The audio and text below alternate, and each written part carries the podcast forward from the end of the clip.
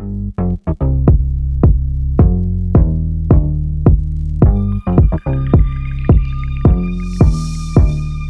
Als Social Media Star, als professioneller Rennfahrer oder als TV-Experte.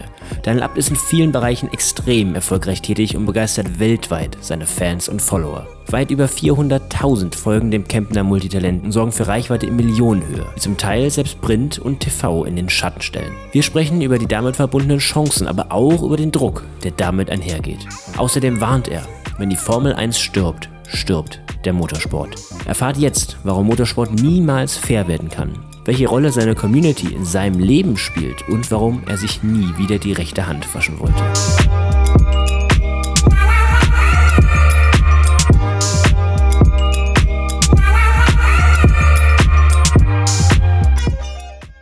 Daniel, vielen Dank, dass du dir die Zeit genommen hast. Wir freuen uns sehr, dich bei uns im Podcast begrüßen zu dürfen. Ja, hi, freut mich auch als Start in die zweite Staffel. Wir sind sehr aufgeregt. Ähm, alles easy, alles entspannt. ähm, ja, Abt ist ja auf der ganzen Welt, ich denke, jedem Autoliebhaber, Motorsportfan äh, ein Begriff.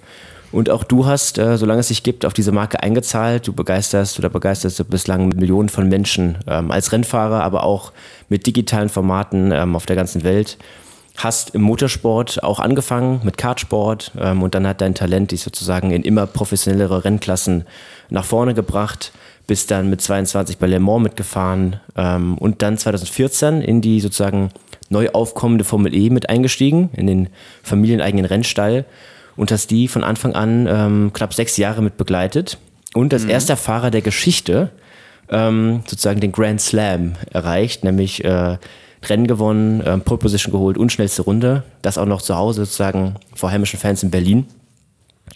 Und bist jetzt Experte bei RAN, bist jetzt im TV zu sehen und fährst nicht mehr selbst. Kannst du uns vielleicht mal hier deine, deine Hintergründe mitteilen? Warum hast du dich jetzt aktiv sozusagen für eine Kommentatorenrolle entschieden? Ähm, ja, also erstmal danke für die schöne Einleitung. Immer ganz gut ist zu hören, ähm, was man schon alles gemacht hat. Da fühle ich mich fast ein bisschen alt jetzt. Ähm, ja, ich meine, ich habe 20 Jahre lang ähm, Motorsport gemacht, ne, von klein auf und habe das über die meiste Zeit, würde ich sagen, habe ich das sehr geliebt. Es gibt natürlich immer im Sport auch Phasen, die sind schwierig ähm, und, und die machen nicht so viel Spaß, aber im Allgemeinen war es eine sehr, sehr schöne Zeit und ähm, ja, habe ja dann im letzten Jahr ich sag mal, einen etwas größeren, äh, mit einem etwas größeren Knall das, äh, das Audi-Team äh, verlassen. Ähm, bin dann ja nochmal äh, sechs Rennen für NIO in der Formel E gefahren, aber habe mir natürlich einfach für mich auch die Frage gestellt, so wie, wie soll meine Zukunft aussehen? Was, was, was will ich, wo will ich in zehn Jahren sein? Was sind so die Perspektiven, die mir der Motorsport gibt und was sind Perspektiven, die mir andere Wege geben? Und ja, als dann, sag ich mal, das Sat1-Thema aufkam, war das für mich auf jeden Fall etwas, was ich sehr spannend fand, weil ich halt schon immer sehr gerne oder mich sehr wohl gefühlt habe mit, mit Medien oder im Umgang mit Medien und ich auch das Gefühl hatte, ich kann da, glaube ich, der Formel E was Gutes tun, auch ähm, wenn ich, sag mal, mit, mit meinen Insights ähm, vielleicht so eine, so eine Show ein bisschen bereicher und da äh, aus Erfahrung sprechen kann und ja, habe dann ehrlich gesagt, ich hatte ein, ein Angebot oder ja, eineinhalb würde ich sagen, ähm, äh, für, die, für, die Formel, für die Formel E auch, aber habe einfach mich für mich entschieden, ähm, dass ich mich auf, auf, auf meine, meine Firma, auf, auf dieses Thema Sat1, auf, auf neue Projekte, auf, auf eine Markenbotschaft, die ich jetzt mit Cupra habe, dass ich mich auf diese Themen konzentrieren will und dass ich da einfach ähm, das Gefühl habe, da ist mehr, ja, mehr, mehr Potenzial für mich, für die, für die Zukunft einfach. Und ähm, somit war es jetzt keine Entscheidung natürlich, ähm, aber es war eine Entscheidung, die ich bis heute nicht bereue, sondern von der ich denke, dass es, dass es die richtige war. Na gut, dann kann man ja schon sagen, dass du quasi als Art Testimonial für den Motorsport immer noch giltst. Also der die Fahne hochhält, auch mit deiner Reichweite, sage ich mal, um dieses Thema den Menschen einfach näher zu bringen und auch so ein bisschen die Hintergründe vielleicht ähm, aufzuzeigen. Genau, also ich habe das ja schon, während ich Rennen gefahren bin, äh, gemacht und immer schon äh, versucht. Ähm, was natürlich auch stressig war, weil man natürlich neben, äh, also quasi ja wie so dem Rennen fahren und dann halt sehr viel Social Media macht und auch vor Ort habe ich, glaube ich, ähm, viel, viel mehr äh, Mediensachen gemacht, ähm, wie, wie jeder andere Fahrer, würde ich fast sagen. Und ähm, ich habe das halt immer schon für wichtig empfunden. Also der, der, der Sport, den, den ich da betreibe, der gibt mir ja was. Aber irgendwie müssen wir den Leuten auch was zurückgeben. Irgendwie müssen wir ja auch dafür sorgen, dass dieser Sport äh, da bleibt, wo er ist. Und das, das hat man die letzten Jahre gemerkt, dass Motorsport auf einem absteigenden Ast sich befindet ähm, und sich sehr schwer tut in vielen Bereichen. Und dass da halt viele äh, irgendwie denken, okay, wenn wir das so machen wie vor 30 Jahren, dann, dann, ist, dann wird das super. Aber es, es ist halt nicht super. Und äh, wir müssen, äh, sag ich mal, wenn ich mal von wir sprich, so im, im Sinne des Motorsports, glaube ich, dann muss man äh, die Leute, vor allem auch junge Leute, wieder abholen und, und, und begeistern und denen die Faszination zeigen. Und wenn man das nicht macht, dann ja, dann ist man zwar noch Sportler, aber dann gibt es den Sport vielleicht irgendwann nicht mehr. Und somit fand ich es halt schon immer wichtig, das zu machen und finde es auch nach wie vor ähm, sehr wichtig. Ja, dieser Satz, das haben wir schon immer so gemacht. Ich glaube, der ging noch nie gut, ähm, zumindest langfristig nicht.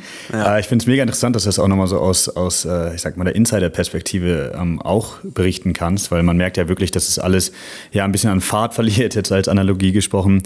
Ähm, aber du sprichst jetzt viel darüber, auch die Formel E als Format oder generell den Motorsport als, als Sport äh, hochzutreiben. Du hattest mal jetzt auf einer anderen Perspektive, hattest du auch mal erwähnt, ähm, dass es vielleicht gar nicht äh, so schlecht wäre, dass auch generell mehr mehr Menschen zugänglich zu machen, jetzt nicht nur als Fans, sondern äh, von Anfang an auch als, als Talents, sage ich mal, als Fahrer, äh, mhm. weil gerade, ich sag mal, auch in der Formel 1 oder vielleicht kannst du es bestätigen, generell im Rennsport ist es schon so, ähm, jetzt vom, vom Bauchgefühl her, dass Geld und Kontakte schon äh, nach wie vor eine wichtige Rolle spielen und es einfach sehr, sehr hohe Eintrittsbarrieren gibt und nicht immer alles unbedingt 100% fair zuläuft. Und das hattest du auch schon mal angesprochen. Ähm, ist das so ein zweiter Weg, wo du sagst, okay, jetzt vielleicht als Kommentator, ähm, als, als Influencer, Influencer, als einfach jemand mit extrem viel Einfluss. Ähm, ist es so ein Weg, wo du auch sagst, da, da möchtest du ebenfalls was bewegen? Mm, jein, also natürlich auf der einen Seite würde ich das gerne, ähm, aber um ehrlich zu sein, ist es, ist es enorm schwer. Also diese Barrieren äh, kann man quasi nicht aufreißen, weil Motorsport an sich einfach teuer ist. Das ist einfach schon mal das erste Grundproblem und du kriegst es an sich nicht, nicht wirklich günstig. Und ähm, durch diese, äh, diesen Einstieg im Motorsport zu schaffen, bedeutet ja, du brauchst schon mal irgendwie zumindest finanziellen Background ähm, oder zumindest mal äh, Eltern, die überhaupt auf die Idee kommen, dass Motorsport ja irgendwie ein Hobby oder ein, was für die Zukunft sein könnte, weil man ja nicht als, als junger Kerl, sag ich mal, du, du, du, du gehst ja nicht irgendwie auf die Straße und sagst, ah, da steht ein Kart, ich fahr jetzt mal rum, wie das mhm. jetzt vielleicht im Fußball so wäre. Ne? Also ja. im Fußball, den findest du bei deinen Freunden, der liegt irgendwie auf, dem, auf der Wiese, du kickst da rum und wenn, wenn du gut bist, dann du da weiter, aber ein Kart oder Motorsport an sich ist ja, ist ja erstmal super weit weg. Heißt, man muss ja erstmal irgendwie den Zugang dazu finden. Man muss erstmal überhaupt wissen, dass es das gibt. Ähm, und man muss dann natürlich auch die Möglichkeiten haben. Und du brauchst, du brauchst Sponsoren, du brauchst irgendwelche, ich, ich sag mal, eigentlich brauchst du Gönner, weil, mhm. das, Problem, ja, weil das Problem ist, äh, ich, ich hatte viele Sponsoren auf meinem, auf meinem Weg, aber das waren Leute, die nicht für den Moment sich dachten, hey, ist ja cool, wenn wir jetzt da auf dem Formel 4 Auto unser Logo drauf haben, das aber de facto niemand sieht, außer die paar, die da vielleicht vor Ort sind, ähm, sondern eigentlich investieren diese Leute dann meistens in die Zukunft, beziehungsweise einfach an den Glauben, dass daraus mal eine größere Karriere wird und dass sie dann mit dabei sind sozusagen. Und das ist sehr schwer, sehr komplex. Ähm, auch die Struktur der, der Serien an sich, ähm, es gibt keinen genauen Weg oder keine genauen äh, Plan, wie man mal in eine Formel 1 kommt. Ne? Das kann, gibt es hunderte verschiedene Rennserien, ähm, Teams, die unterschiedlich stark sind. Da heißt, du kannst in einem Jahr in so eine Serie sein und dein Auto ist mega gut, dein Team ist mega gut und du kannst mega dein Talent unter Beweis stellen. Aber es kann auch sein, du kommst in ein Team rein und das Team an sich ist schon irgendwie schwächelt oder ist in diesem Jahr nicht gut aufgestellt und dann ist, dann ist deine Karriere gefährdet, weil schon dein, dein Grund, äh, sag mal, dein Auto, das du fährst, schon nicht gut mhm. genug ist, um dein Talent zu beweisen. Also es ist so komplex, dieser Sport, und leider ist er, er ist nicht fair, das muss man ganz klar sagen. Äh, und ich glaube, das wird er auch nie sein. Also ich, ich, muss sagen, was ich gut finde, ist, dass man viele junge Talente jetzt aktuell in die Formel 1 kommen sieht. Also dass diese zu meiner Zeit war das noch nicht so. Dieser, zu meiner Zeit waren noch sehr viele Ältere und so, das war eher so, wir wollen die Gestandenen, wir wollen Leute mit Erfahrung. Zu meiner Zeit haben super wenige in die Formel 1 geschafft, weil einfach gar keine Plätze da waren oder äh, Möglichkeiten nicht da waren. Und dann ein paar Jahre nachdem, sag ich mal, mein, mein Zug schon abgefahren war, dann kam so dieser Umbruch mit so Verstappen und so weiter, wo man dann gemerkt hat, hey, äh, jetzt, oder wo die Teams vielleicht auch gemerkt haben, hey, diese, diese Denke, dass junge Fahrer äh, gar nicht bei uns fahren können, das ist vielleicht falsch, weil auf einmal haben wir da 17-Jährige sitzen und die blasen alle weg auf der Rennstrecke. Also hm. ähm, es, es, es tut sich schon ein bisschen was in die Richtung, aber man wird es nie komplett leicht zugänglich hinbekommen. Dafür ist dieser Sport einfach an sich zu komplex. Ja, schade, schade auf jeden Fall, weil es war ja bei dir im Endeffekt auch ähnlich. Äh, du hattest auch eine Saison lang einen schlechten Motor, ein schlechtes Auto und äh, das war für dich auch schon eine Art Neckbreaker, sag ich mal. Und es wäre irgendwie interessant zu wissen, wie viele Neymars es da draußen gibt, die so auf der Straße sich hochkämpfen äh, konnten beim Fußball, die es aber halt in, in, im Motorsport nicht schaffen. Ähm, aber wie du sagst, es geht ja schon zumindest ein bisschen in die richtige Richtung und das komplett macht auf jeden Fall Sinn, dass es schwer ist, äh, das komplett fair zu, zu halten. Ja, auf jeden Fall. Kann man sich das auch, ähm, ich sag mal, wie im Fußball vor, vorstellen? Ähm, man kommt jetzt aus einer Nicht-Fußballerfamilie, dann hat man schwerer als der, dessen Papa schon da jeden kennt und dann der eine Scout ist zufällig auch der Papa, der den Sohn mal, Sohnemann dann mal in die dritte Bundesliga hochholt und sowas. Ist das da auch so, ich will jetzt nicht sagen mafiöse Strukturen, aber auch so eine Klüngelwirtschaft, dass man es deutlich schwerer hat, wenn man von außen kommt oder generell auch auf Sachen stößt, die einfach zum Teil willkürlich sind und einen den Weg verbauen, obwohl man einfach sozusagen objektiv der bessere Fahrer ist, zum Beispiel? Ähm, ja, es gibt teils auf jeden Fall. Also ich, ich, ich glaube, ich hatte jetzt in meiner Karriere zum Beispiel jetzt nicht, also ich hatte, ich komme ja aus einer Familie, die sehr gut vernetzt ist im Motorsport. Ich hatte aber tatsächlich, glaube ich, jetzt nicht super viele äh, Vorteile im Sinne von diese Formel 1-Welt, in die man ja reingeht, wenn du so dieses GP3 oder Formel 2 oder jetzt auch mhm. heute Formel 3 fährst, waren wir jetzt sag ich mal äh, über unsere Motorsportwelt nicht so, nicht so wirklich vernetzt, muss man ehrlicherweise sagen.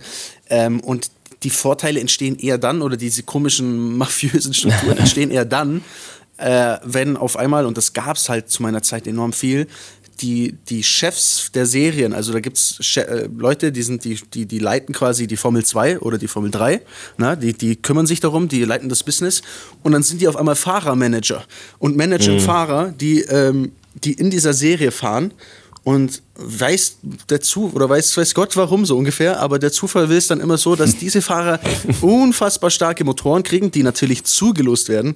Ähm, also es ist, ich habe schon sehr oft erlebt und ich habe schon sehr oft mich gefragt, ist das alles so, ist das alles so richtig, was da abläuft? Ähm, man wird es nie wissen, aber manchmal ist es schon so ein Gefühl her, dass manche Fahrer, denen wird so quasi ja, den, den wird es schon auch so ein bisschen vorgeebnet und da wird schon auch dafür gesorgt, dass das, was die da bekommen, ähm, perfektes Material ist und, und dass das alles perfekt läuft.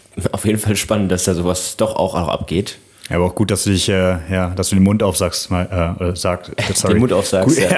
gut, dass du den Mund aufmachst, äh, sag ich mal. Und ja, jetzt kann ich das ja. Damals konnte ich das nicht. damals gab es den Maulkorb. damals konnte ich das nicht. Damals gab es äh, Stress, wenn man sowas gesagt hat. Aber jetzt ist mir das, jetzt ist mir das egal. Da kann mir keiner mehr was tun.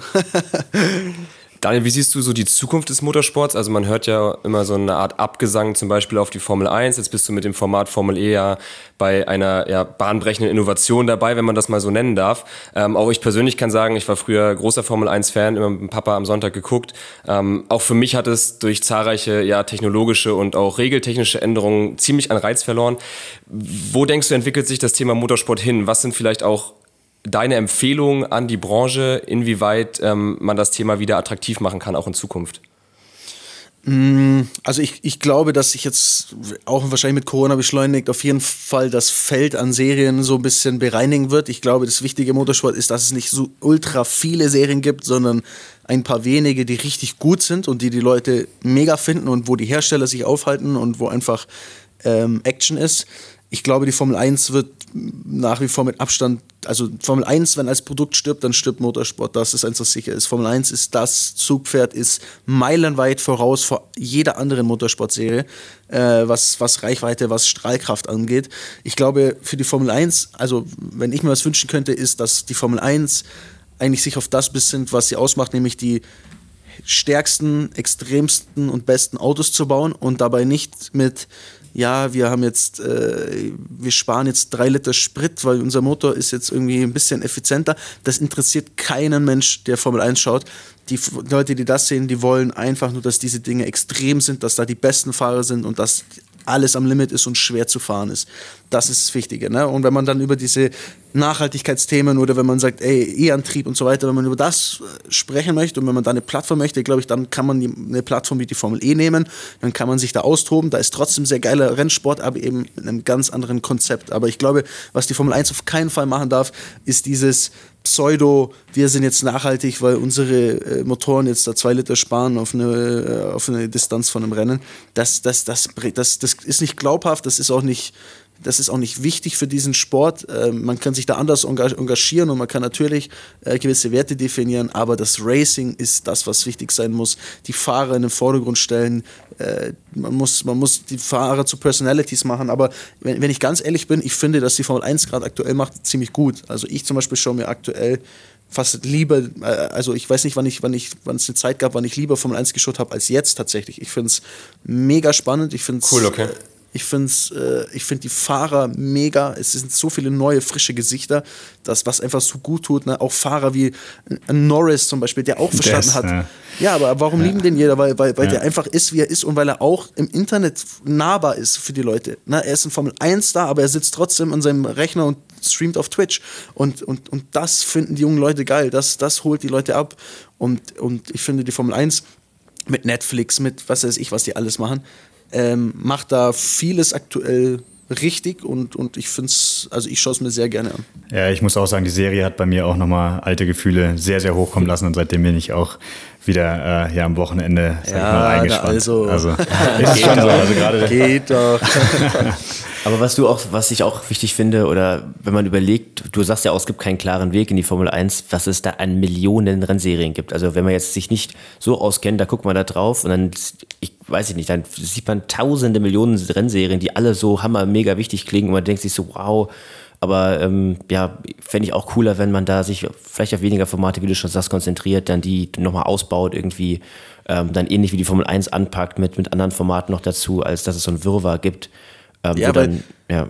Weil, weil das Problem ist ja auch, dass, dass äh, die Kosten bleiben gleich hoch, aber man verteilt die Relevanz auf ganz viele Plattformen. Mhm. So, und es gibt halt nicht Aufmerksamkeit unendlich. So, irgendwann verstreut sich die dann. Ähm, und dann fährt man in eine WEC, World Endurance Championship, wo Hersteller Hunderte von Millionen für ihre LMP-Prototypen ausgeben und kein Mensch schaut ja. sich das an. Das ist einfach die Wahrheit. Es schaut sich niemand an. Wenn du in Deutschland auf der Straße jemanden fragst, das WC, die Toilette ist hier hinten, aber äh, die, das, äh, ja, es ist die Wahrheit. Das ist, Und selbst Le Mans, dann wird dann immer mit Le Mans, ja, das ein Rennen, das ist cool, das ist ein Rennen, das hat eine Strahlkraft, aber es hat in Deutschland auch keine Relevanz.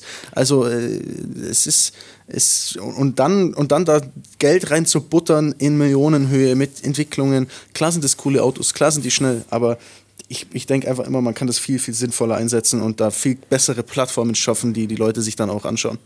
Ja, ich hoffe, ich hoffe, die Entscheider hören zu und mhm. Plattform ist eigentlich auch eine super Überleitung, weil ich finde, dieser der Ausblick, äh, wo muss der Rennsport oder Motorsport sich hinentwickeln, ist ein ganz guter Abschluss für diesen Themenblock und Plattform, wie gesagt, eine gute Überleitung.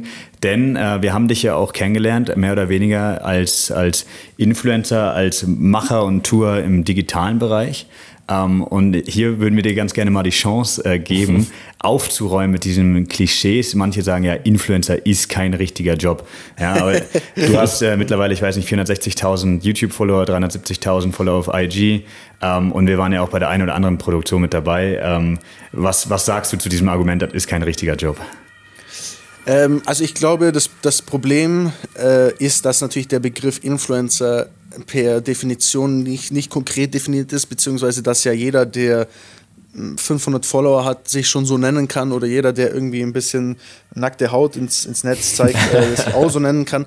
Ähm, von dem her ist es, ist es an sich schwierig. Ich glaube, was ich für, mein, für meinen Bereich oder für generell Influencer, die das professionell betreiben, im Sinne von die das sehr ernst nehmen, was sie da machen, äh, sagen kann, ist, dass es äh, sehr wohl ein Job ist. Ich, ich sitze jetzt hier gerade und schaue durchs Fenster und sehe da vier Jungs äh, sitzen, die Vollzeit bei mir angestellt sind und die nur von diesem Thema leben. Also ähm, wenn, das, wenn das an sich kein Beruf ist, dann ist das schon mal schwierig und äh, ich glaube, wenn man, wenn man sieht, was wir, was wir da tagtäglich machen, es ist ja jetzt nicht irgendwie ähm, ein, ein, Bild posten und sagen, oh, mein Leben ist, ist so geil, sondern wir produzieren wirklich, wir produzieren wirklich hochwertige Videoclips, drei Stück die Woche, bei denen wir uns redaktionell, es klingt jetzt ein bisschen überspitzt, weil äh, wir sind keine Redaktion, aber wir uns natürlich überlegen, was wir da inhaltlich machen wollen, wo äh, hochqualitativ äh, Videobearbeitung ist, bei dem die Leute zuschauen und bei dem wir Reichweiten haben, die weitaus höher sind wie jede sagen wir mal jetzt äh, Zeitschrift, bei der die Leute, also würde ich jetzt sagen, hey, ich bin im Stern oder ich bin im Fokus, würde die sagen, oh, mega, wow, wie hast du mhm. da reingeschafft?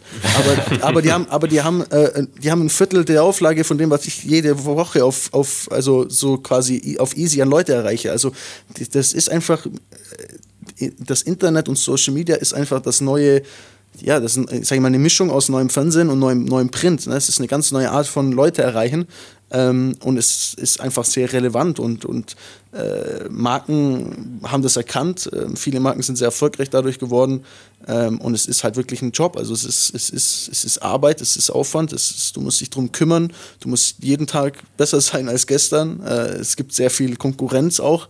Äh, jeder schreit natürlich auch nach dieser Aufmerksamkeit, so wie das, sage ich mal, Zeitschriften auch machen. Der eine versucht auch eine geilere Story zu haben wie der andere. Ähm, so ist das, so ist das in die, im, Netz natürlich auch. Und ich für mich nehme es halt sehr ernst. Äh, ich, ich, ich sehe das als, als Job, ich sehe das als was, was Zukunft hat. Ich sehe das als was, wovon ich andere Leute äh, bezahle oder beziehungsweise äh, einen, ja, anderen Leuten einen, einen, Job gebe und hier ein geiles Team habe. Und somit glaube ich, dass ich von mir aus schon sagen kann, dass das ein ernstzunehmender Job ist. Ja würden wir natürlich zu 100 Prozent so bestätigen. Ähm, das ist, wir hören es ja manchmal selbst, man ist ja jetzt in dem Thema irgendwie unterwegs. Äh, viele Leute wirklich haben da solche, also die verstehen es einfach nicht, weil wir, ich meine, wir haben ja auch zusammen schon zwei, drei Sachen gemacht und wir sehen ja, was das für ein Aufwand ist ähm, für in Anführungszeichen 10 Minuten oder 20 Minuten Video. Mhm. Ähm, es fängt ja zum Teil Wochen vorher schon an, Konzeption, Organisation, tralala, aber dann auch vor Ort, ähm, da, man braucht ja Stunden eigentlich, um, um so einen Content, wie ihr ihn produziert. Natürlich gibt es auch andere Formate, die das vielleicht ein bisschen weniger Aufwand äh, oder mit weniger Aufwand betreiben, aber ihr ja ähm, haut er da richtig einen raus und ähm, ja, deshalb, also wir können das natürlich nur bestätigen, dass es, und das, deshalb wollen wir sowas auch mal ansprechen, dass man, dass man da hier auch mal ein bisschen aufräumen kann. Ähm, und das mal so wertschätzt, wie du schon sagst, wenn du irgendwie so einen Job hättest, den es schon seit zehn Jahren gibt, dann, oh ja, Wahnsinn, der macht was, macht was richtig Tolles. Und das andere mhm. ist so, ähm, wir haben sogar, äh, Robin hat gestern gesagt, Infaulenzer. haben wir auch, habe ich auch noch nicht gehört gehabt. Aber ähm, war ein Spaß natürlich, ne? ja, ja, ja, ja, ist gut. ähm, deshalb wir können es ja bei dir äh, zu 100% relaten. Ich verstehe das auch. Also ich verstehe schon, dass da auch viele Leute Vorurteile haben und vor allem, wenn die dann noch, keine Ahnung, hören, dass da viel Geld drin ist und dann sagt man, ey, das ist ja irgendwie, der drückt da nur auf den Knopf und verdient so und so viel und ich arbeite die ganze Woche hart. Ich, ich kann es schon verstehen, dass man sich da, äh, dass da ein paar Leute damit, die vielleicht damit nicht so einen Bezug haben und sagen, ey, was, was ist das denn für ein Quatsch? Aber so die allgemeine Denke, glaube ich, muss sich, muss sich einfach ändern und die Wertschätzung für das muss sich ändern, weil ich merke das zum Beispiel, wenn ich jetzt sage, ich bin im TV, ich bin jetzt im TV bei Sat 1, dann denkt jeder, oh mein Gott, Wahnsinn, ne? er ist jetzt bei Sat 1 im Fernsehen, ist auch, es ist auch was ein Tolles, es ist auch, es ist auch mega, aber da schauen genauso viele Leute zu, wie wenn ich ein gutes Video habe. Ne? Also ja. ich erreiche die gleichen Leute jede Woche auch mit meinem, dem, was ich mache. Aber die Wertigkeit, im, zu sagen, man ist im Fernsehen, sagt jeder, wow, wow, geil. Mhm. Und beim anderen sagt er, ja, hier, YouTube, was machst du denn da? Ja, Videos oder was? So, hier, ja, ja, klar. Also das ist schon noch sehr, also ist noch nicht so angekommen bei den meisten. Mhm. Äh, oder wir kennen es ja alle, wenn wir oder wenn ich Instagram aufmache, dann wirst du ja oder tagtäglich, egal auf welcher sozialen Plattform, ähm, sei es YouTube, Facebook, Instagram, TikTok, du wirst ja eigentlich komplett zugemüllt in Anführungsstrichen ähm, mit Content, mit Reizen. Also man spricht ja immer von diesem Zeitalter der Reizüberflutung. Wir haben viele deiner Videos gesehen, sind sogar in einem Video sogar aufgetaucht, haben äh, Produktionen von dir äh, live miterlebt. Was würdest du denn sagen, ähm, was muss guter Content im Zeitalter dieser Reizüberflutung mitbringen? Also wie kannst du dich von dieser Konkurrenz, die du zum Beispiel vorhin angesprochen hast, auch absetzen? Also was sind da so die Do's and Don'ts, ähm, die man da so ein bisschen beachten muss vielleicht oder worauf du auch Wert legst? Mm, also ich glaube, so pauschal kann man es nicht sagen, weil das hängt natürlich so ein bisschen davon ab, wer man sein will und für was man stehen möchte. Ne? Ich kann natürlich extremen Content machen, der kann auch sehr einfach sein, aber sehr polarisierend. Der würde sehr gut klicken und würde äh, viele Leute erreichen, aber ich selber würde mich in der Rolle nicht wohlfühlen, weil ich halt mich zum Affen machen müsste oder was weiß ich was. Ne? Also so überspitzt gesagt. Bei mir jetzt war es halt immer so, dass ich gesagt habe, wenn ich Videos mache, dann möchte ich, dass die äh, erstmal natürlich entertainen, äh, dass sie den Leuten was, was zeigen, also einen Mehrwert haben ähm, und dass sie qualitativ auf einem Level sind, dass man sich denkt, wow, das ist eine geile Produktion, das schaut mega aus, das sind Hammerbilder, das sieht vielleicht sogar besser aus im, als im TV oder, ne, also dass man einfach sich denkt, ey, das, das, man, man, man spürt, dass da Arbeit hintersteckt, dass man sich da anstrengt, dass wir uns da hinsetzen und nicht einfach nur irgendwie ein paar Bilder aneinander cutten, sondern dass wir uns Gedanken machen, was da am Ende rauskommt, wie das aussehen soll, ähm, welche Message transportiert werden soll. Ähm, das ist, glaube ich, das Wichtige. Und natürlich muss man auch ehrlich sein, wenn man jetzt so wie ich drei Videos in der Woche macht, ist nicht jedes Video mega und nicht jedes Video ist, ist schlecht. Also man, man hat natürlich immer Themen, die sind ein bisschen spannender oder mal einen Tag, da regnet und man muss trotzdem drehen. Ähm, also natürlich hat man eine gewisse Schwankung in der, in der Qualität an sich. Man kann nicht immer auf, auf, auf Kinolevel produzieren, ähm, muss man aber auch auf YouTube nicht. Und das, das, das verstehen die Leute auch und das erwarten die Leute auch nicht. Das, ähm, das, ist auch ein guter Punkt, den du gesagt hast. Du hast ja letztens auch ein Video gemacht, ähm, wo du diesen Porsche fahren wolltest mit, glaube ich, 950 PS. Hat dann nicht so geklappt von der Leistung her. Also das Auto war jetzt nicht so, wie du eigentlich dir das Video wahrscheinlich gedacht hattest. Hast in die Community gefragt, hey, habt ihr trotzdem Bock auf irgendwie die Insights, auch wenn das jetzt nicht das Video ist so perfekt, äh, wie man sich das vorstellt, aber dennoch haben die Leute gesagt, ey geil, ähm, hau raus das Ding, auch wenn das irgendwie mal ein paar Break äh, Major Breakdowns oder sowas dabei sind. Äh, wir wollen das trotzdem sehen. Das Video kam ja auch extrem gut an. Ähm, also das finde ich auch gerade cool, dass man eben nicht nur sozusagen Werbefilme erstellt, sondern wie du es auch sagst, ähm, nicht immer, muss nicht immer die Kinoproduktion sein. Das ist ja auch das, was das Format zum Teil auch ausmacht. Ne? Aber ist auch manchmal, also manchmal denkst du dir auch so, also manchmal ist es auch verrückt oder du bist so fast schon ein bisschen frustriert, weil das Video, was du jetzt angesprochen hast, wir waren echt mega unschlüssig, ey, sollen wir das überhaupt bringen? Weil es ist quasi, es hört bei der Hälfte auf, weil das Auto einfach kaputt gegangen ist. Und das Video war einfach das bestgeklickteste seit, weiß ich nicht, zwei Monaten oder so. Das hat einfach, mhm. es ist komplett direkt abgegangen. Vielleicht auch gerade deswegen, weil es halt einfach, äh, ja, weil es halt einfach auch so ein bisschen die Realität zeigt. Ich sag mal, der, der Hersteller von dem Auto äh, hat sich auch gemeldet, der war natürlich nicht happy, der ist natürlich todsauer auf uns, dass wir das gezeigt haben. Aber, Ach, echt? Ja, ja, klar. Ah. Aber gut. Das, also besser gesagt, er hat dann auch noch die Schuld auf uns geschoben oder auf mich oh, geschoben. Okay. Ähm, aber naja, sympathisch. Gut. Ja, sehr sympathisch. Man kann sich unterhalten. ja, genau. Geiler Typ, auf jeden Fall. Ähm, was ich auch noch sehr, sehr gerne von dir wissen würde, ist, ähm, wir haben mal unserem, mit unserem Beirat einen Podcast auch gemacht und der ist auch bei der GQ Chefredakteur gewesen, kennt sich auch sehr gut mit Medien aus und hat uns mal auch was mitgegeben, wo wir das wir so noch nicht gesehen haben, ist, wenn du einfach nicht keine Rolle spielst digital, weil du einfach nichts von dir gibst, weil du auf Plattformen nicht aktiv bist. Ähm, diese Zeit, die dein Konsument sozusagen da unterwegs ist, wird einfach von jemand anderem eingenommen. Also sozusagen, er kommt auf die Plattform und wenn du nicht präsent bist, dann wird halt ähm, der Content von jemand anderem sozusagen konsumiert. Das fanden wir sehr spannend. Mhm. Ähm, du hast auch gesagt, Competition ist sehr hoch.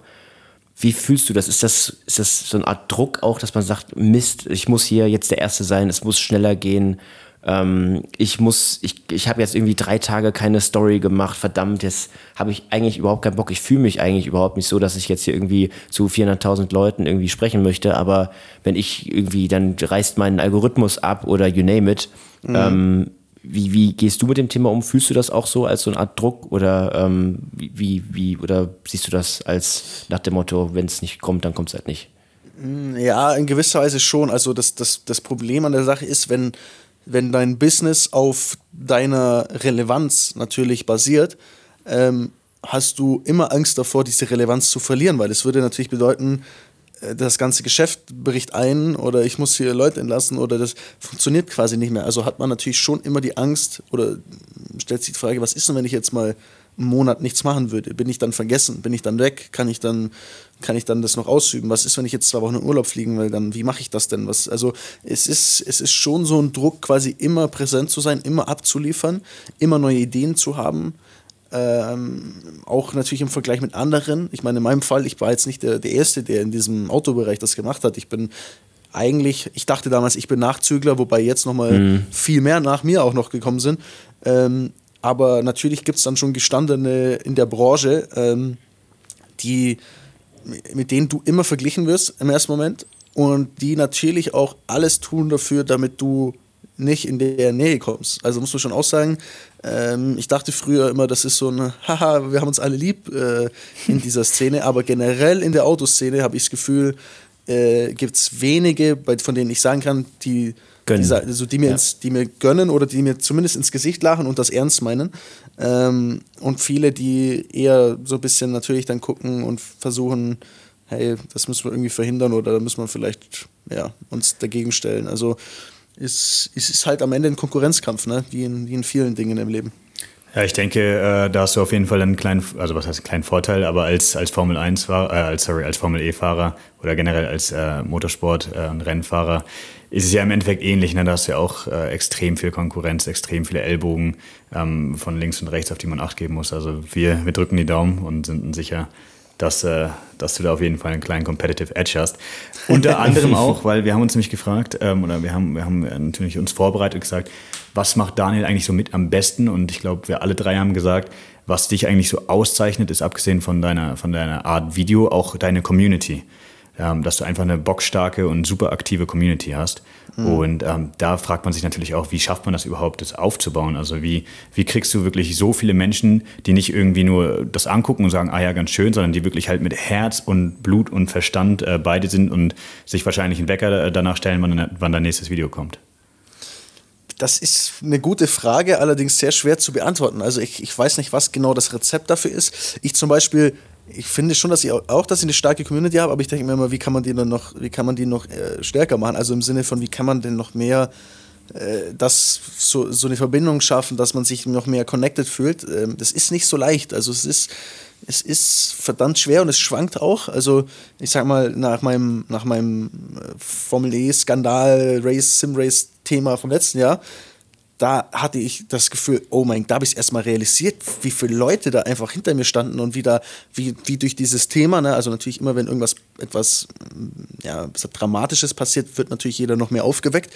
Ähm, da habe ich erstmal verstanden, wie viel, wie viele Leute da hinter mir waren und wie, wie, die, wie die zu mir gestanden haben und was da, was da auch für ein Einsatz war. Also was da im Hintergrund alles ablief, war unglaublich. Ich glaube, auf der Audi Sport Instagram-Seite waren tausende von Kommentare. Das also auch gesehen, war, ja. Es war überflutet und es war alles so, hey, what the fuck, was macht ihr da?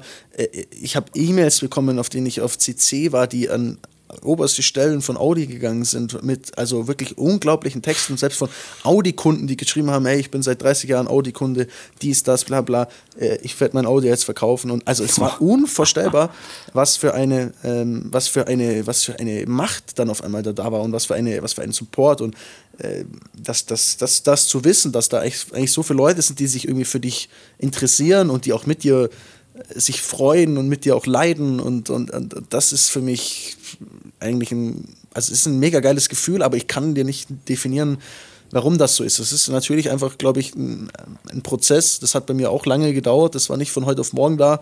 Äh, ich habe viele Jahre sehr viel dafür geackert und es hat sehr langsam oder es ist sehr langsam gegangen und es war ein sehr, also ich habe ja nie so ein, so ein Ding gehabt und ich war jetzt hyped und habe jetzt äh, 500.000 Follower oder so, mhm. sondern es war wirklich so Jahr für Jahr stetig, Stück für Stück das nach oben bauen, mehr Leute äh, begeistern und ich glaube, das ist auch vielleicht auch der gesündere Weg. Ne? Also vielleicht nicht so diesen schnellen Hype wollen, sondern sich wirklich so Stück für Stück äh, verbessern, aufbauen und dadurch so eine Community bilden, die einfach mit dir wächst quasi das sehen wir ähnlich. Also wir helfen ja momentan auch vielen, vielen Firmen, die uns auch diese Frage stellen, hey, wie, wie, wie geht denn sowas?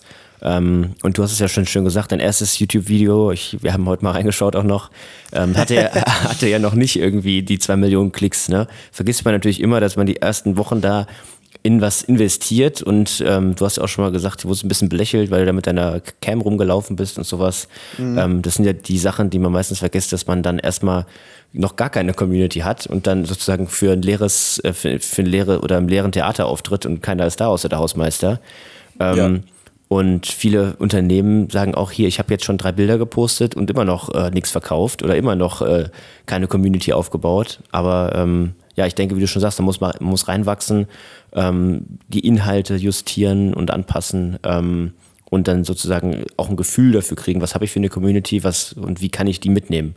Du hast ja, also bei dir, weiß ich nicht, merkt man ja einfach, wenn man deine Stories schaut, irgendwie, man hat Bock, ein Teil zu sein. Ähm, du hast dein eigenes Modelabel ähm, oder wahrscheinlich noch mehr als Merchandise, nennen wir es Modelabel. Ähm, du, du versuchst sie mit einzubeziehen, wo man kann. Das ist irgendwie ist ein, so ein Teil auch von dir. Ähm, deshalb kamen wahrscheinlich auch diese ganzen Reaktionen zustande, weil dann ein Teil von einem irgendwie so degradiert wurde oder irgendwie so behandelt wurde, man sich unrecht behandelt gefühlt hat. Mhm. Ähm, also ja, das ist auf jeden Fall extrem spannend und es gibt, ähm, wie du auch schon gesagt hast, wahrscheinlich keine pauschale äh, 10-Punkte-Guideline, sonst wäre die wahrscheinlich äh, auch schon im Internet ähm, zu finden nach dem Motto. Ja, nee, das gibt's, das gibt's leider nicht. Was mich aber auch mal sehr interessieren würde, also es hört sich ja an, ist eine riesen Family, die, die einfach äh, hinter dir steht und ähm, ja, die dich supportet, fühlst du aber auch irgendwo einen Druck, dass sich das so ein bisschen umschlagen kann, weil die erwarten ja auch was von dir, die erwarten neue Insights, neue Videos, coole Sachen. Ähm, hast du irgendwie Angst, die zu enttäuschen oder da ist ja sicherlich auch irgendwie ein Druck, weil du bist verantwortlich, mehr oder weniger, ne, ähm, für halt so viele Leute, die irgendwie auf dich bauen und äh, dich halt äh, Weltklasse finden. Ähm, also stelle ich mir auf jeden Fall super vor. Du hast gesagt, es ist ein mega geiles Gefühl, aber teilweise kann ich mir vorstellen, dass es vielleicht auch, äh, ja, dass, dass es nicht nur ein tolles Gefühl sein könnte. Klar, also du, ich meine, bestes Beispiel jetzt ist es Pandemie. So, wenn ich jetzt im Februar mich entscheide, ey, ich fliege jetzt nach Dubai und mache da Content und sage meinen Leuten, jo Leute, ich bin jetzt hier in Dubai, beste Leben. Äh, dann hat man ja bei anderen gesehen, dann sagen die Leute irgendwann so, hey, was, was macht der da? Äh, mhm. Spinnt der jetzt komplett? Und dann kann man natürlich auch Leute enttäuschen, man kann natürlich sich auch äh, falsch verhalten. Und ich, das, das Ding ist, es ist ja, es ist ja immer ein Prozess, weil mit allem, was du da raus sendest und mit allem, was du sagst oder mit jeder Art, die du von dir gibst, gibt es immer Leute, die das nicht gut finden auch. Also äh, wenn ich jetzt zur Tür rauslaufe, ich filme ein Auto und sage, ey, ich finde die Farbe total geil. Dann finden vielleicht 80 Prozent das auch so, aber 20 Prozent von meinen Followern finden es nicht. So, da streitet man sich jetzt nicht, weil es nur eine Autofarbe, aber es gibt ja auch andere Themen, es gibt Lebenseinstellungen, es gibt vielleicht sogar, das versuche ich immer rauszuhalten, aber auch politische Sichten oder, oder Einstellungen oder äh, also super vieles, womit man ja auch anecken kann und womit mhm. man auch schnell eine Gegenreaktion erzeugen kann. Aber ich glaube, wichtig ist, dass man sich da treu bleibt und nicht das sagt, was die Leute von einem erwarten, sondern das, was man selber, selber für gut empfindet. Ähm, und dann denke ich mal, fährt man damit ganz gut. Wie würdest du sagen, wie präsent ist, ist das in deinem Kopf, dass da diese Leute, also zum Beispiel, du hattest ja, du hast jetzt den neuen, nochmal Glückwunsch hier ganz offiziell, äh, den Huracan SEO bestellt. Ähm, Dankeschön. Mega, mega geiles Auto. Ähm, spielt das da auch eine Rolle, dass du sagst, hey, ich, ich, ich habe hart gearbeitet, ich habe mir das alles verdient, ich könnte den auch einfach mir kaufen, weil ich einfach nur Bock drauf hat? Wie, wie, wie viel Prozent würdest du sagen, wenn du deine Prozentangabe geben kannst, ähm, spielt das auch eine Rolle, dass du sagst, hm, privat habe ich natürlich ultra Bock da drauf, aber auf der anderen Seite denke ich auch an meine Jungs, an meine Community, an meine Mädels da draußen, wer auch immer, ähm, denen könnte ich damit auch was zeigen. Wie viel, wie oft ist das im Kopf, wenn du Entscheidungen triffst? Mm, also ich sag mal, vor, vor, bis vor ein paar Jahren war für mich eher noch im Kopf so, ich kann sowas gar nicht machen, weil ich Angst hätte, dass die Leute mich dann danach beurteilen. Also zum Beispiel, als ich meinen Porsche gekauft habe, meinen GT2S, habe ich ein Jahr lang den niemandem gezeigt, äh, weil ich das Gefühl hatte, wenn ich das zeige, dass ich dann verurteilt werde, beziehungsweise Leute das dann eher nicht gönnen oder, oder vielleicht neidisch werden oder sauer werden ähm, und habe mich da immer eher ungut damit gefühlt mit solchen äh, mit solchen Themen. Ähm, bis ich dann irgendwann gemerkt habe, ganz ehrlich, ey, ich, bin, ich bin jetzt auch schon 28, das das ist man, man, ist, man ist erwachsen, äh, weitestgehend zumindest in manchen Bereichen. Ähm, man hat selber schon was geleistet, man hat selber schon was verdient. Ich muss nicht immer mich äh, verurteilen lassen oder sagen, Leute sagen lassen, ja, das kommt vom, von den Eltern oder so. Wenn ich selber für mich weiß, es ist nicht so und wenn ich selber damit im Reinen bin, warum, warum nicht? Und zu meiner Überraschung oder zu meiner Freude war es dann auch so, dass meine Community, meine Leute da äh, nicht so reagiert hatten, wie ich befürchtet habe, sondern dass die einfach da sich mitgefreut haben und dass die da echt das cool fanden und, ähm, und, und, und, Spaß an dem Content natürlich, der dann so ein Auto oder das liefert, auch, auch hatten. Und klar, jetzt so ein, so ein, so ein Lamborghini, ähm, wenn ich mir kaufe, dann kaufen wir den natürlich, weil ich sage, ey, ich finde das ein geiles Auto, aber ich kaufe den in dem Fall schon auch mit dem, mit dem Hintergrund, dass ich weiß, dass ich ihn sehr gut für für das, was ich mache, einsetzen kann. Also, dass ich den Leuten wieder neue Inhalte bringen kann, Content, äh, Möglichkeiten. Also, es schwingt schon, es schwingt schon mit, ja. Krass. Ja. Ähm, ich fand auch, also selbst beim Lambo-Video sieht man ja auch, dass die Kommentare ähm, sehr, sehr positiv waren, die auch gesagt haben, ey, wir verfolgen dich ja auch schon seit Tag X. Ähm, und es ist, wir, wir haben dich damit begleitet, deshalb können wir auch nachvollziehen, was du investiert hast und dementsprechend gönnen wir auch, dass du dir jetzt auf der anderen Seite dir auch mal was gönnst. Ne? Ja, ja, ja auch absolut. Das normale, sollte das Normalste der Welt sein, eigentlich, ne? Ja, also ich meine, ich verstehe natürlich, ich glaube, man, man muss es, also es gibt zwei Sichten darauf. Ne? Ich sag mal, wenn es einem gut geht oder wenn es generell einem gut geht, dann ist es, und, und sag mal, ich glaube, den meisten in Deutschland geht es gut, dann ist es, dann ist es schon okay, dann kann man das schon machen. Ich verstehe natürlich schon, wenn jemand sagt, ey, ich bin irgendwie am Existenzminimum oder es gibt Leute, die, die, die, die sterben an Hunger, ist es dann, ist es jetzt immer, ist es immer das Sinnvollste, dann für sowas Geld auszugeben? Ich, also diese Diskussion, dass sowas entstehen kann, ich verstehe das, ne? Und ich habe da, ich habe da schon auch ein, glaube ich, ein Gespür für. Ähm, und ich glaube, man muss da einfach ja möglichst ja, richtig an die Sache rangehen und natürlich jetzt nicht vorfahren und sagen, ey, was wollt ihr von mir, Mann? Ich hab jetzt hier Lambo und bin, weißt du, hier könnt mir am Arsch lecken, so, hier komm in meine Gruppe. Das ist natürlich, also, genau, ich meine, also das ist natürlich, äh, na, das ist, ist, ist glaube ich, gibt immer verschiedene Arten, wie man mit diesen Dingen umgeht und, und welche Reaktionen man dadurch auch, auch auslöst und ich glaube, ähm, und, und ich finde es sehr schön, dass man halt in meinem Fall jetzt einfach sieht, dass die Leute sich da jetzt nicht auf mich stürzen, sondern eher mit mir freuen. So, das ist echt was, was Schönes, ja. Ich würde mich auch freuen, wenn es dabei bleibt. Also das, äh, die Daumen sind da auf jeden Fall gedrückt. Ähm, Daniel, wie siehst du oder wie denkst du, geht es weiter im, äh, im Influencer-Business, um es mal so auszudrücken? Denn ich bin der Auffassung, es ist auf jeden Fall ein Business. Ähm, wohin entwickelt sich die Branche? Ähm, es gibt ja zahlreiche neue Plattformen, die jetzt äh, gerade in den letzten Monaten, Jahren äh, stark an Attraktivität zugenommen haben. Äh, zum Beispiel ist da Twitch zu nennen, TikTok zu nennen. Ähm, mhm. Wo denkst du, geht da die Reise hin? Kommt da nochmal was äh, radikal Neues? Sagst du zum Beispiel, oder bist du auch einer der Verfechter, äh, der sagt, Twitch ist das neue TV? Ähm, gib doch mal dein, dein Statement, deinen Ausblick ab. Also ich, ich glaube, dass diese Branche weiter wächst. Ich glaube, dass es noch mehr ähm, TV, Print und so weiter äh, auf, auf, auf lange Zeit verdrängt. Also das wird das Nummer eins wichtigste Medium. Äh, Social Media an sich ähm, wird das sein, was in Zukunft verkauft und entscheidet ähm, und Leute beeinflusst. Ähm, und ich glaube, von den Plattformen her ist es schon so, dass, also ich glaube, YouTube und Instagram sind sehr gefestigte Plattformen, die sehr ähm, starke Communities haben, die man nicht so leicht einfach aufbricht, beziehungsweise die eigentlich schwer zu bekämpfen sind. Äh, Facebook, finde ich, rutscht, also rutscht für mich persönlich in absolute Irrelevanz. Es ist eine Plattform, die ich überhaupt nicht mehr nicht mehr mag. Äh, Twitter ist ja sehr politisch und sehr, sehr viel Hass auch und sehr viele Leute, die irgendwie Hunde-Profilfotos haben und Scheiß von sich geben. Ähm, also auch nicht so richtig eine Plattform, auf der ich jetzt so Bock habe, so viel Zeit zu verbringen. Und TikTok ist das, was die Jungen sich anschauen. Ne? Also ich habe auch mit ein paar jungen Leuten gesprochen, was mich natürlich interessiert. Da geht es nur noch um TikTok. Das ist das, wo die abhängen und wo sie sich ganz Tag irgendwelche Videos reinziehen. Ähm, also ich, ich glaube, wer, wer in, in, Zukunft relevant sein will, beziehungsweise wer in Zukunft Reichweite haben will, der muss sich, der muss sich auf diese Dinge einlassen, der muss da mitspielen. Und ich glaube, dass es ähm, ja, weiterhin ein sehr starkes, also dass es auf jeden Fall wachsen wird und ein starkes Geschäft bleibt.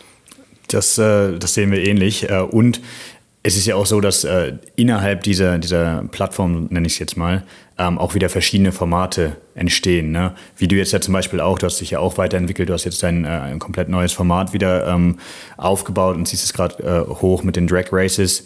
Ähm, und im Endeffekt gibst du auch so dann jedes Mal wieder neuen Content, neue Formate äh, und hast ähm, ja wieder neue Bases sozusagen, die du dir aufbauen kannst.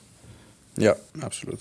Ist das, ist das so ein Muss, dass man sagt, ey, ich will jetzt nochmal irgendwie den nächsten Step machen, ich will jetzt nochmal ein anderes Sphären vor, ich brauche jetzt irgendwie nochmal was, was ganz Neues, was keiner hat? Ähm, ich meine, ihr übernimmt ja zum Teil für, für OEMs immer mehr die, die Außenkommunikation. Also früher, wo da der Journalist sich die Türgriffe in die Hand ge gegeben haben, sind heute mhm. die Influencer äh, sozusagen am Start. Mhm. Ähm, ist das auch so ein Thema, dass man sagt, ich brauche was, was ganz Neues wieder, um mich noch interessanter für andere Firmen zu machen oder auch um meine Community vielleicht nochmal extern zu erweitern? ist immer gut, aber ist sehr schwer. Also es ist nicht so leicht, einfach sich was aus dem Hut zu zaubern oder neue Dinge zu machen, die, die, die funktionieren. Ähm, ist natürlich ein sehr, ja, es gibt so viele Leute, die, die jeden Tag versuchen, irgendwie aus der Rolle zu fallen und was Neues zu probieren. Ähm, ich glaube, man muss sich schon immer weiterentwickeln, man muss schon immer probieren, Dinge anders zu machen, weil man ja sonst auch also in so ein Fahrwasser kommt, dass es auch keinen Spaß macht. Also es muss ja schon irgendwie immer äh, frischer Wind. Frischer Wind rein, genau. Es müssen Dinge anders angegangen werden. Wir probieren ja auch rum und wir haben auch Dinge, die wir ausprobieren und die funktionieren mal nicht oder die kommen nicht gut an. Mhm. Äh, und genauso andersrum. Und äh, ich glaube, dass das ist, das ist wichtig, wenn man als, als Mensch und auch als Firma, wenn man da irgendwie wachsen will und, und möchte, dass es ja, dass es weitergeht, dann muss man sich immer hinterfragen, muss immer versuchen, ähm, ja, ein Stückchen besser oder anders zu sein am nächsten Tag. Wenn wir uns jetzt mal den äh, Daniel ab privat anschauen, wie geht es da für dich weiter? Also so vielleicht als, als äh, abschließende Frage, ähm, jetzt, die wir uns einfach noch gestellt haben. Wir haben natürlich in den letzten Wochen auch viele Sachen auf deinem Kanal gesehen, ähm, wo du mal links und rechts äh, Sachen ausprobiert hast, über andere Sachen gesprochen hast. Du hast zum Beispiel äh, eine Musikkarriere gestartet, ähm, um es mal so zu nennen. Was, was kommt da noch? Worauf hast du Bock in den nächsten, in den nächsten Wochen, Monaten, Jahren vielleicht? Wo entwickelst du dich hin? Ähm, was, was passiert da noch alles bei dir? Ähm, also grundsätzlich glaube ich, ich, ich war schon immer jemand, der einfach Bock hat, neue Dinge auszuprobieren und auch nicht, äh, also ich lasse mich nicht gerne Schubladen stecken. Ne? Also so wie das früher man früher gesagt hat, so, ja, du bist ja als Rennfahrer, du kannst jetzt nicht Social Media machen. So wird es natürlich immer irgendwie mit allen Bereichen so sein. Und ich mache einfach, ich, ich mache das, was ich für mich für richtig halte und was mir Spaß macht. Genauso eben jetzt zum Beispiel dieses ähm, Musikthema. Ich habe früher als, als Jugendlicher ähm, fand ich Musik extrem spannend, habe hab mit, mit Freunden zusammen so gerappt, also wie man sich das so, wie man sich das halt so vorstellt. ähm, und ich hatte immer damals schon immer diesen Traum, so ich will mal in ein geiles Musikstudio, ich will mal mit guten Leuten arbeiten, ich will mal das, ich will das, ich will mich da einfach mal ausleben, ich will das mal ausprobieren. Ich habe da einfach mega Bock drauf. Und da ich halt jetzt, sag ich mal, die Möglichkeiten habe, habe ich das auch gemacht. Also ich war jetzt zuletzt einfach im, im Studio von DJ Desio, das ist, der, ist das Studio, in dem Sido aufnimmt, ein mega krasses Musikstudio äh, in Berlin mit äh, talentierten jungen Leuten, die dir helfen, die produzieren, die machen. Und wir haben uns einfach mehrere Tage eingesperrt und haben Musik gemacht so. Und natürlich ist das auch ein Prozess. Ich merke natürlich auch, dass man da nicht einfach reingeht und du bist jetzt auf einmal der, der, der, der, der Best Artist, der da rumläuft. Aber es ist etwas, es macht mir einfach unfassbar viel Spaß. Es ist eine Challenge wieder. Mhm. Ähm, und wir haben jetzt schon ein paar Tracks aufgenommen. Einen davon nice. Hm, finde ich also ist, glaube ich, releasable. Ich weiß nicht, ob es das Wort so gibt, aber ja. ähm, wird jetzt gerade abgemischt, auch von einem mega, äh, ja, also mega Typ, der das eigentlich wirklich für die ganz Großen in der Branche macht. Und wenn ich jetzt diesen Track fertig zurückbekomme und dann immer noch das Gefühl habe, ich finde das richtig geil und ich, ich fühle das, dann werden wir da ein Video drehen und dann wird der im Sommer rauskommen. Geil. Und wenn nicht, dann nicht. Nein. Ey, bin mal sehr gespannt. Vielleicht wird das ja der neue Sommerhit. Nicht nur in Kempten, vielleicht ganz in ganz Deutschland. Ja, ja also ich Geil. hoffe eher nicht in Kempten, sondern Aber ist es, ja. ist es auf, ist es auf Deutsch oder auf Englisch? Ist auf Deutsch. Okay. okay. Ja, also ich finde es ich find's auch, wie du schon sagst, ähm, warum kann man nicht genau das sein, was man will? Guck dir Arnold Schwarzenegger an, äh, Bodybuilder, Schauspieler, Gouverneur von Kalifornien. Also was, was soll das, dass man nur eine Sache machen darf und in anderen Bereichen nicht? Ja. Und ich kann es so relaten. Ähm, ich bin so zufrieden mit mir, aber wenn ich eine Sache ändern würde, dass ich eine, eine gescheite Stimme hätte und singen könnte. ähm, deshalb wäre ja. ich vielleicht auch gerne, so ein kleiner Musiker ist in mir auf jeden Fall gestorben. Ähm, aber geil, ich bin sehr gespannt. Vielleicht übe ich ja und eines Tages in 30 Jahren machen wir dann mal eine Collaboration. Feature. nice. Jetzt kommen wir ähm, auf die Zielgerade, um beim Thema zu bleiben. Ähm, wir haben drei heiße Fragen für dich vorbereitet. Mhm. Also ähm, bin ich mal gespannt. Ähm, erste Frage, ich starte direkt mal rein. Du kannst ja aussuchen, äh, sozusagen A oder B, muss ich für eine der beiden Sachen entscheiden. Mhm. Erstens, äh, die Abt Lifestyle GmbH, also sozusagen dein Team, ähm, wird mal genauso erfolgreich wie die Abt Sportsline GmbH. Oder ähm, du könntest, ähm, würdest weiter als Kommentator sozusagen deinen Weg gehen, wirst irgendwann eine Kommentatoren-Koryphäe und kommentierst dann in x Jahren die Formel 1 Weltmeisterschaft deines Sohnes. Äh, eins. Firma. Firma, nice. Ja gut, da steckst du auch einfach echt extrem viel Zeit momentan rein. Ne? Also wenn ich immer so erfolgreich würde, werde wie die Firma von meinem Dad, dann bin ich, dann kann ich in, in Frieden sterben. Das, Ja, äh, Statement. das ist echt ein Statement, glaube ich dir. Ähm, ich mache weiter mit der zweiten heißen, heißen Frage. Was lachst du denn? Ja, der Name nach wie vor. Finde ich, finde ich stark.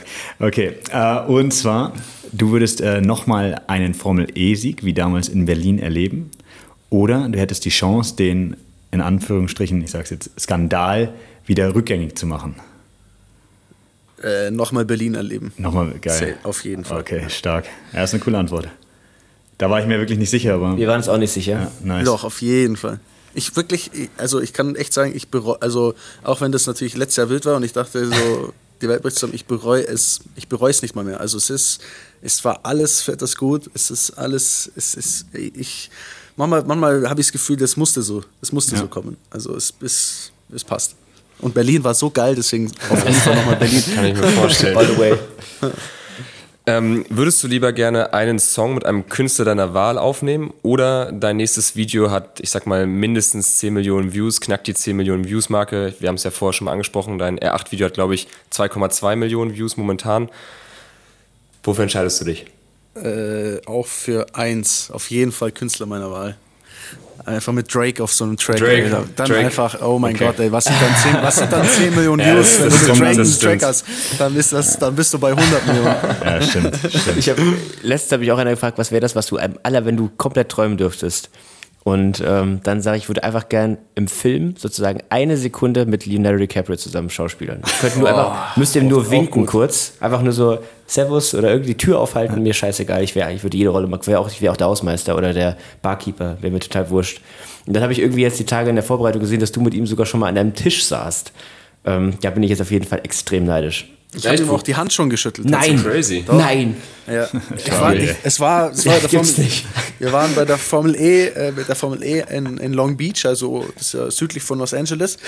Und dann war da die Afterparty und er selber war schon beim, also er war beim Rennen vor Ort und äh, er war dann auch bei der, bei der Afterparty und wir sind bei diesem Rennen Erster und Dritter geworden äh, und wollten mit ihm ein Bild machen. Das Problem war nur, er hat zu dem Zeitpunkt The Revenant gedreht und er sah, Sah aus wie ein deswegen, Bär, ne? er sah einfach richtig scheiße aus und er hat deswegen auch gesagt so, hey, äh, keine Fotos, äh, but congratulations und dann schön Handschlag, Alter. Und ich habe Boah. einfach so, I'm never gonna wash that.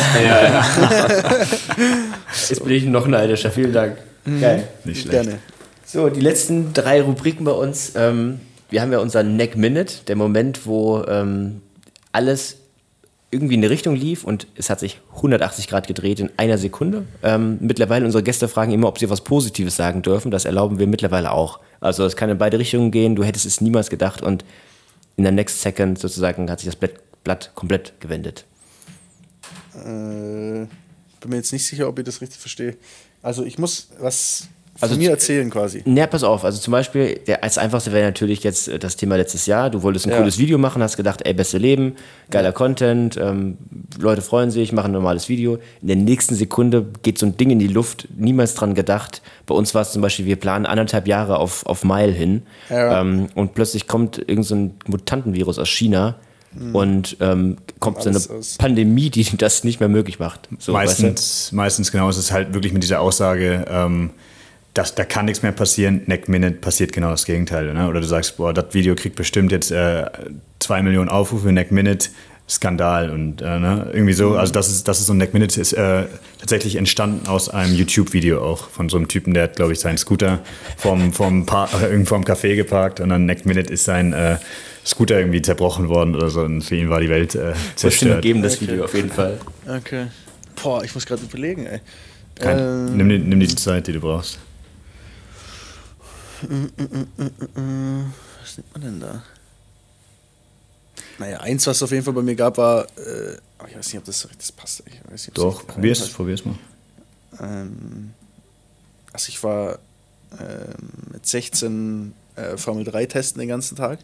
Und äh, Tag lief mega und so und habe schon, hab schon meinen Dad angerufen, meinte so, ey, war richtig gut der Test, wie auch immer. Und dann war aber zum gleichen Zeit auch unser GT3-Team vor Ort mit dem R8 und ich dachte mir, ja, hey, ganz ehrlich, jetzt am Tagesabschluss einfach noch ein paar Runden mal mit diesem Auto zu fahren, wäre schon geil. Bin dann hin und meinte so, hey, ich kann noch ein paar Runden fahren. So, das wäre echt mega und so, würde das gerne mal ausprobieren. Mit 16 noch nie in so einem GT3-Auto geholt. Ja, komm, fahr hier raus. Bin genau eine Runde auf dem Lausitzring gefahren und dann mit 180 so in die Leitplank eingeschlagen und fast überschlagen mit dem Auto, dass alles aus war. Und dann war der Tank nicht mehr so schön. Aber ich weiß nicht, ob das jetzt in die Kategorie so richtig das, reinpasst. Aber das passt schon aber Das war perfekter Tag. Was kann noch schief gehen? Neck Minute. dann Ding, die Fast auf dem Dach gelegen. Ja. Boah, brutal. Ja, sehr gut. Also es hat wunderbar gepasst. Ähm, jetzt nächste Frage ist sicherlich auch schwer, vor allen Dingen, weil du schon extrem viel gesagt hast während des Podcasts, was in Richtung eines wunderbaren Rats äh, gehen könnte. Bleib dir selbst treu, viel zum Beispiel. Ähm, aber jetzt geben wir dir nochmal die Chance, ein Rat äh, an, die, an die Zuhörer, auch natürlich an uns drei, äh, an alle, die es interessiert, mitzugeben. Was, was wäre dein Rat? Ähm Boah, ich hatte mal ein paar so gute Dinge auf Lager. ähm, boah, das ist echt schwer. Das ist echt schwer, ne? Weil man hat so viele jetzt, Sachen, die. Ich hab, ja, ich habe so viele Dinge irgendwie. Ich habe schon so viel auch gesagt, habe ich das Gefühl, dass ich gar nicht mhm. mehr weiß, was.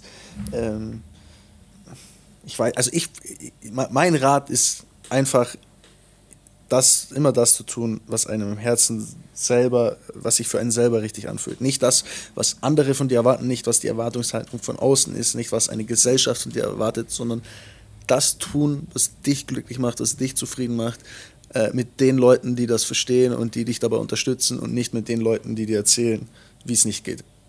Okay, sehr gut, auf jeden Fall. Also gerade gerade die Erläuterung drumherum definitiv nochmal mega interessant gewesen, weil äh ich glaube, das vergisst man schnell, ne? gerade wenn, wenn man äh, erfolgreich ist und viel Erfolg hat, wie viele dann auf einen zukommen und ja, vielleicht äh, nicht immer das Beste für einen wollen, dass man da auch gut ja, reflektiert. Und, und, und, generell gibt es ja auch, die meisten Leute sagen dir ja immer, wie es nicht geht, also oder, oder, dass es nicht geht. Oder, oder wenn du sagst, ey, wenn ich jetzt morgen sage, ich will Musiker werden, was meinst du, wie viele dann kommen und sagen, spinnst du, kannst, kannst du doch nicht machen. So. Und ich mhm. denke mir, ey, warum kann ich das nicht so? Weil wer bist du, mir das zu sagen? Äh, und, und deswegen glaube ich, ist super wichtig, dass man Leute um sich herum hat, die einem sagen, ey, also natürlich nicht Ja-Sager, also nicht einer, der sagt, ja klar, du bist der geilste Sänger, Drake kann einbacken, aber, aber, aber einfach Leute, die dir Mut zu sprechen, die dir ehrliche Kritik geben, die, die dich auf deinem Weg unterstützen, ohne was von deinem Weg haben zu wollen. Das, glaube ich, ist das höchste Gut diese, die, Kritik, die Kritiker haben es ja auch relativ einfach. Sie sagen, das klappt nicht. Wenn es nicht klappt, hatten sie recht. Und wenn es klappt, dann war es halt einfach Glück. Glück meistens. Genau. Also es, ja. Da kann man nicht viel falsch liegen, auf jeden Fall. Ja. Na gut, äh, letzte tiefe Frage, Daniel, versprochen, danach ist vorbei für dich. Ähm, ich habe gerade deinen Wikipedia-Eintrag offen. Hier steht als letzter Satz, Abt ist Geschäftsführer der Abt Lifestyle GmbH. Das ist, denke ich, schon mal ähm, für den derzeitigen Status ganz, ganz solide.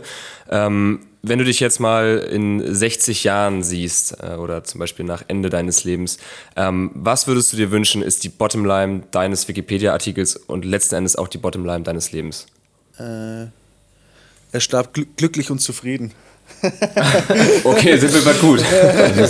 ähm, also ich meine, klar kann man jetzt irgendwas Materielles sagen. Ich glaube, das Höchste oder das, das wenn man so die Bottomline, das, das, das höchste Gut, glaube ich, ist, mit sich selber komplett und dem, was man tut und dem, was man gemacht hat, komplett zufrieden sein, happy sein.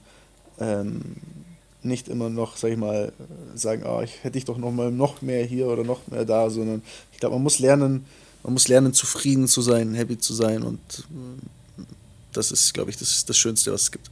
Mensch, das ist auch ein schöner Rat eigentlich. Mhm, an, alle, gut, ja. an alle da draußen, auch an uns, an, an jeden Einzelnen. Und ähm, ich würde vorschlagen, damit äh, beenden wir den, dieses sehr spannende Gespräch. Daniel, vielen herzlichen Dank ähm, für die auch. zahlreichen äh, Blicke hinter die Kulissen, auch für deine, deine Meinung zu vielen Themen, zu deiner Expertise.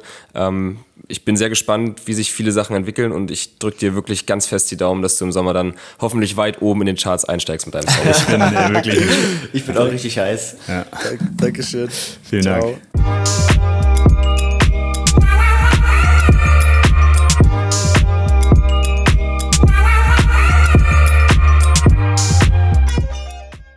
Das war's mit Folge 1 unserer neuen Staffel. Wir hoffen, sie hat euch gefallen. In dieser Staffel wollen wir euch auch etwas mehr über Mile erzählen. Wir haben viele Erfahrungen in den letzten Jahren gesammelt und diese wollen wir auch mit euch teilen. Wir sind riesig gespannt auf euer Feedback und freuen uns über jeden noch so kleinen Input, um besser zu werden und euch eben das zu liefern, was ihr euch wünscht. Also Freunde, bis nächste Woche.